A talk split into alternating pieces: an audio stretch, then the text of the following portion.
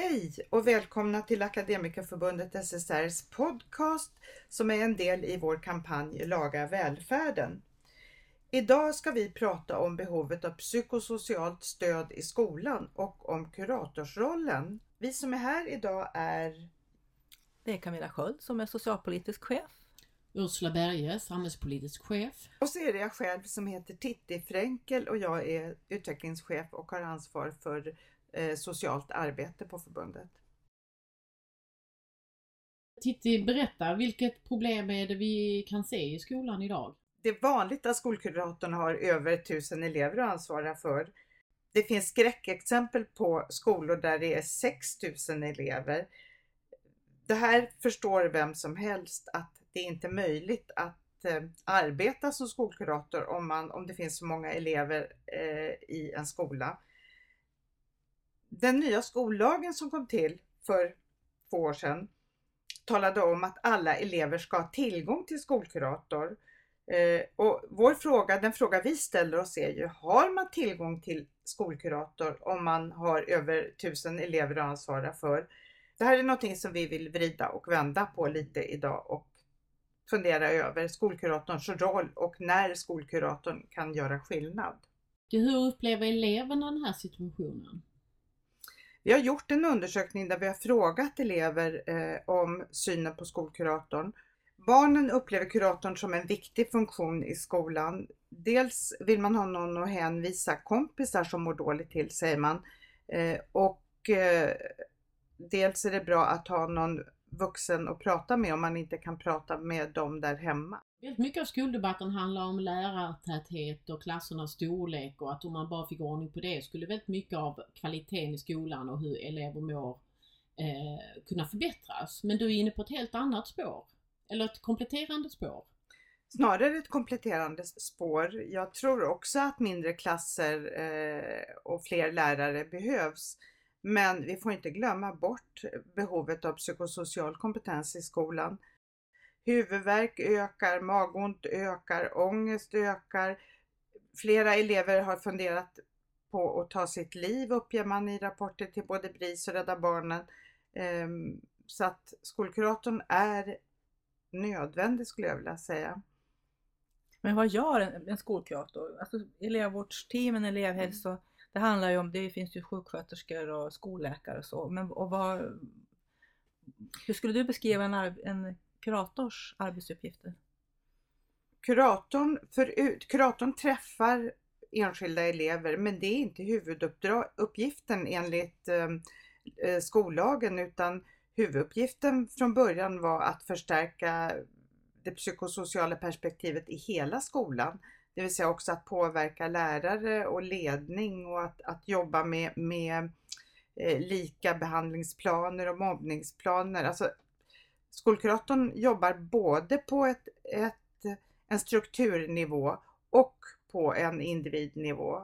Dels med, med direkt med den som är berörd, man pratar med familjen, man kan vara länken till barnpsykiatrin. Men jag tänker, den minnesgode kan ju mm, komma ihåg att det kom ju ändå en skollag för några år sedan där man försökte lyfta det här med elevhälsa. Ledde inte det till någonting? Det som var intressant i nya skollagen var att 625 miljoner eh, gavs ut mellan 2012 och 2015 för att förstärka elevhälsan. Eh, vad vi kan se hittills, det var 2012, nu är vi inne på 2014, är att det inte har blivit särskilt många fler skolkuratorer av de pengarna. Så att intentionerna var att höja eh, elevhälsans, eh, det förebyggande perspektivet i skolan och också förstärka professionerna. Eh, det verkar som om, enligt de kontakter jag haft med, med Skolverket, att rätt mycket av de här pengarna har gått till eh, specialpedagoger som ligger lite utanför elevhälsan. Men vad står det egentligen i skollagen? Jo, skollagen slog fast att alla elever ska ha tillgång till, till elevhälsa med sina professioner, däribland skolkurator. Eh, så att det här med tillgång till är ju otroligt viktigt, men vad vi ser är att eh, det här begreppet eller ordet tillgång inte har definierats. Så det som har hänt är istället för att fler elever får tillgång till skolkurator så har skolkuratorerna fått flera skolor att ansvara för och fler elever i sitt upptagningsområde. Men den här lagändringen, var, blev det bara ett luftslott eller hur ser du på det här i efterhand? Det är lite för tidigt att bedöma om det blev ett luftslott eller inte. Det ska utvärderas 2016. Men det vi har sett så här långt är att på skolkuratorssidan har det inte skett några nämnvärda förstärkningar.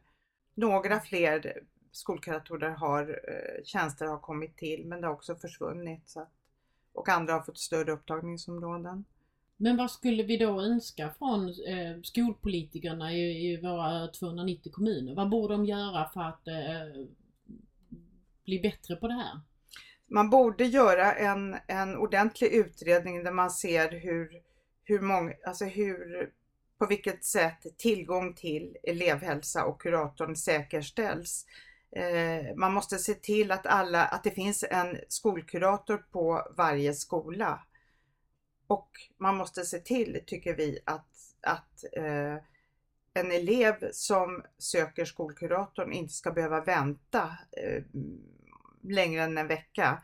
Eh, vi vet att, att unga människor med problem klarar, alltså man klarar inte av att vänta och beställa tid utan det är viktigt att hjälpen kommer så fort som möjligt. Man kanske skulle införa samma som man gjorde på hälso och sjukvårdssidan, en kömiljard. Alltså att man för det, och, och ta reda på hur, hur tillgängligheten är och att, att staten belönar de kommuner som faktiskt mm. sköter det. Ja, det är ingen dum idé. Um, kan, I Finland har man lagstadgat om, om eh, eh, rätt till skolkurator och där säger man att, att i lagen så sägs, står det bland annat att, att väntetiderna inte får vara längre än eh, en vecka och att eh, en skolkurators elevunderlag inte får överstiga 600 elever.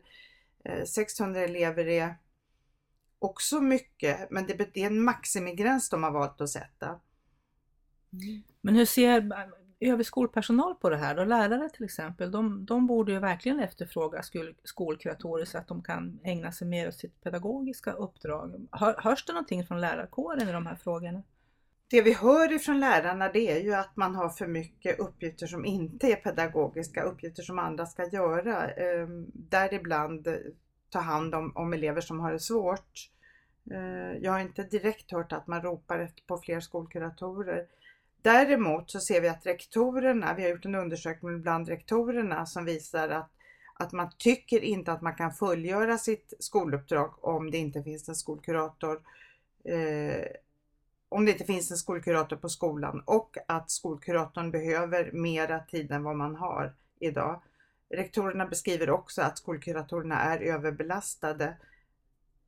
Men det är ju ändå rektorn som, som är väldigt ansvarig för, för skolbudgeten på detaljplanet. Vilka, vilka eh, hinder finns det för rektorn att prioritera om då till förmån för att ha fler skolkuratorer? Det handlar ju om resurser till syvende och sist och jag menar den politik som förs idag där man bara pratar lärare och eh, mindre klasser. Där tror jag inte att rektorn har så stora val i realiteten. Om man tänker på den här eh, situationen att eh, Jan Björklund nu går ut och öronmärker pengar för det som kallas karriärtjänster inom lärarkåren, det vill säga att staten öronmärker pengar. Eh, skulle det behövas något liknande? Att man i någon mening underkänner den kommunala budgetprocessen i det här och att man behöver statliga öronmärkta pengar för elevhälsa? Skulle det vara en lösning? Man har ju öronmärkt 625 miljoner för elevhälsa. Det, det verkar dock det verkar ju bara som om det finns någon liten smygkanal som gör att de här pengarna inte riktigt når dit de ska. Eftersom vi inte ser så många nya tjänster som vi hade förväntat oss.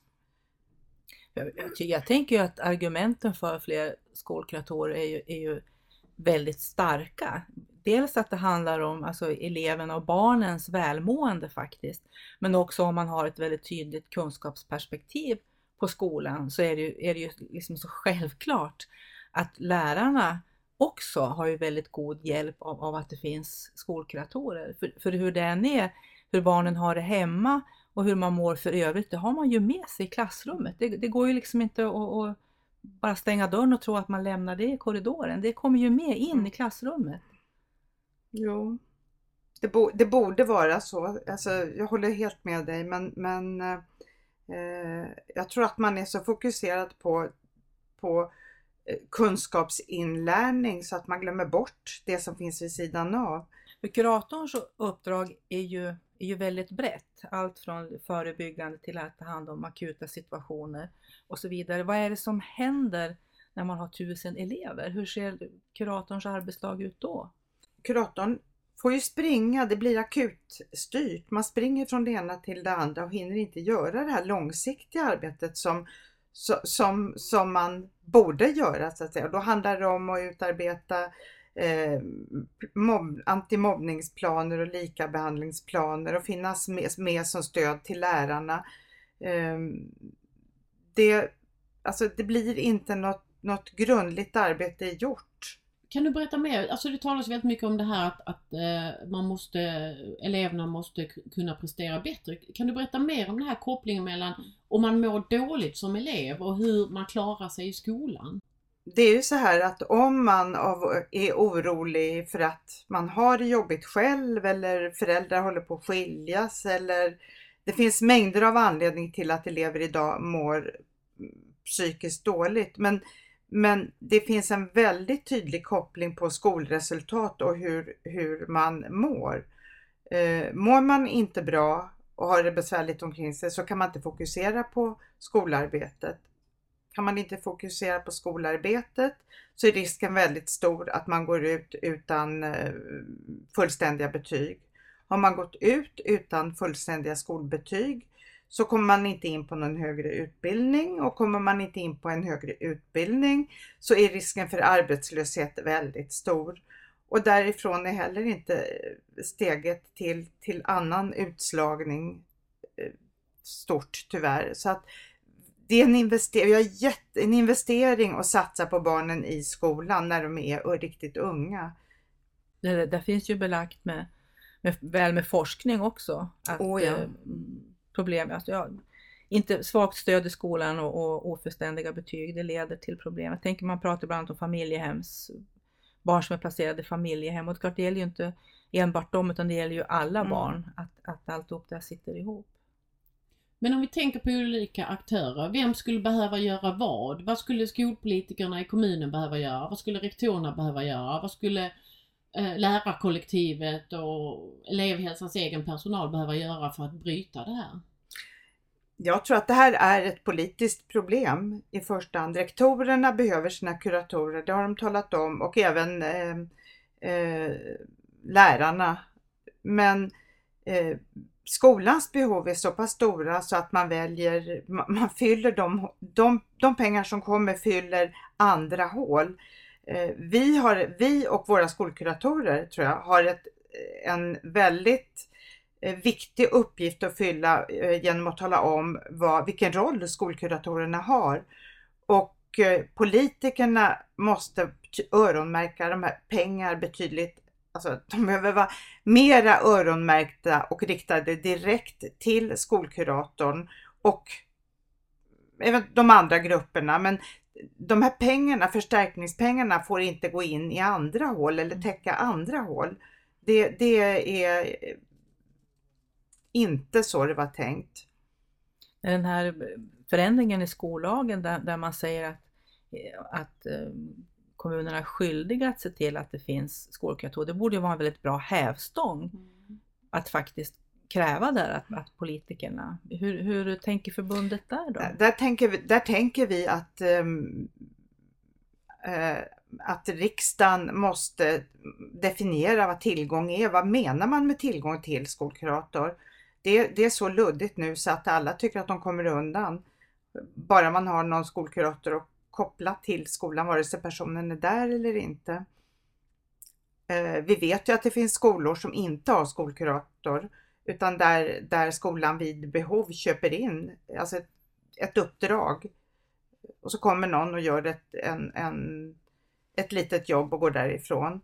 Då menar vi att det är inte att ha tillgång till skolkurator. Om du tänker ur elevens perspektiv, vad skulle vara idealsituationen? Hur, hur ska en elev känna gentemot eh, skolkuratorn? Alltså hur, hur det här med tillgång ska upplevas för den enskilde eleven? Ja, om vi fick önska fritt Ja. så eh, skulle det finnas en skolkurator på varje skola. Om inte hela dagen så åtminstone vid vissa bestämda tider varje dag. Skolkuratorn ska visa sig så ofta i klassrummen och i korridorerna att det aldrig blir skämmigt att gå till skolkuratorn utan man, man ska kunna gå och prata med sin skolkurator om det som tynger en eh, när, när det behovet uppstår. Ett annat önskescenario är förstås att, att skolkuratorn har resurser att stötta lärare och rektor i komplicerade elevärenden. Vad skulle behövas inom skolans organisation? Skulle man behöva bygga om strukturerna på något sätt i hur elevhälsan samarbetar med andra delar av skolan? Hur skulle det göras? Jag tror faktiskt inte att det behövs. Utan jag tror att, att mycket skulle vara löst om vi hade en skolkurator på plats i skolan och kuratorn har färre elever än vad man har idag. Vi har ju pratat en, en bra stund nu om, om eh, skolkuratorer och hur viktigt det är, både för eleverna, elevernas föräldrar, för, för lärarna och för resultaten i skolan. Det har varit väldigt intressant att lyssna på dig Titti som kan väldigt mycket i de här frågorna. Så stort tack Titti! Tack så mycket Camilla och tack Ursula för kloka frågor.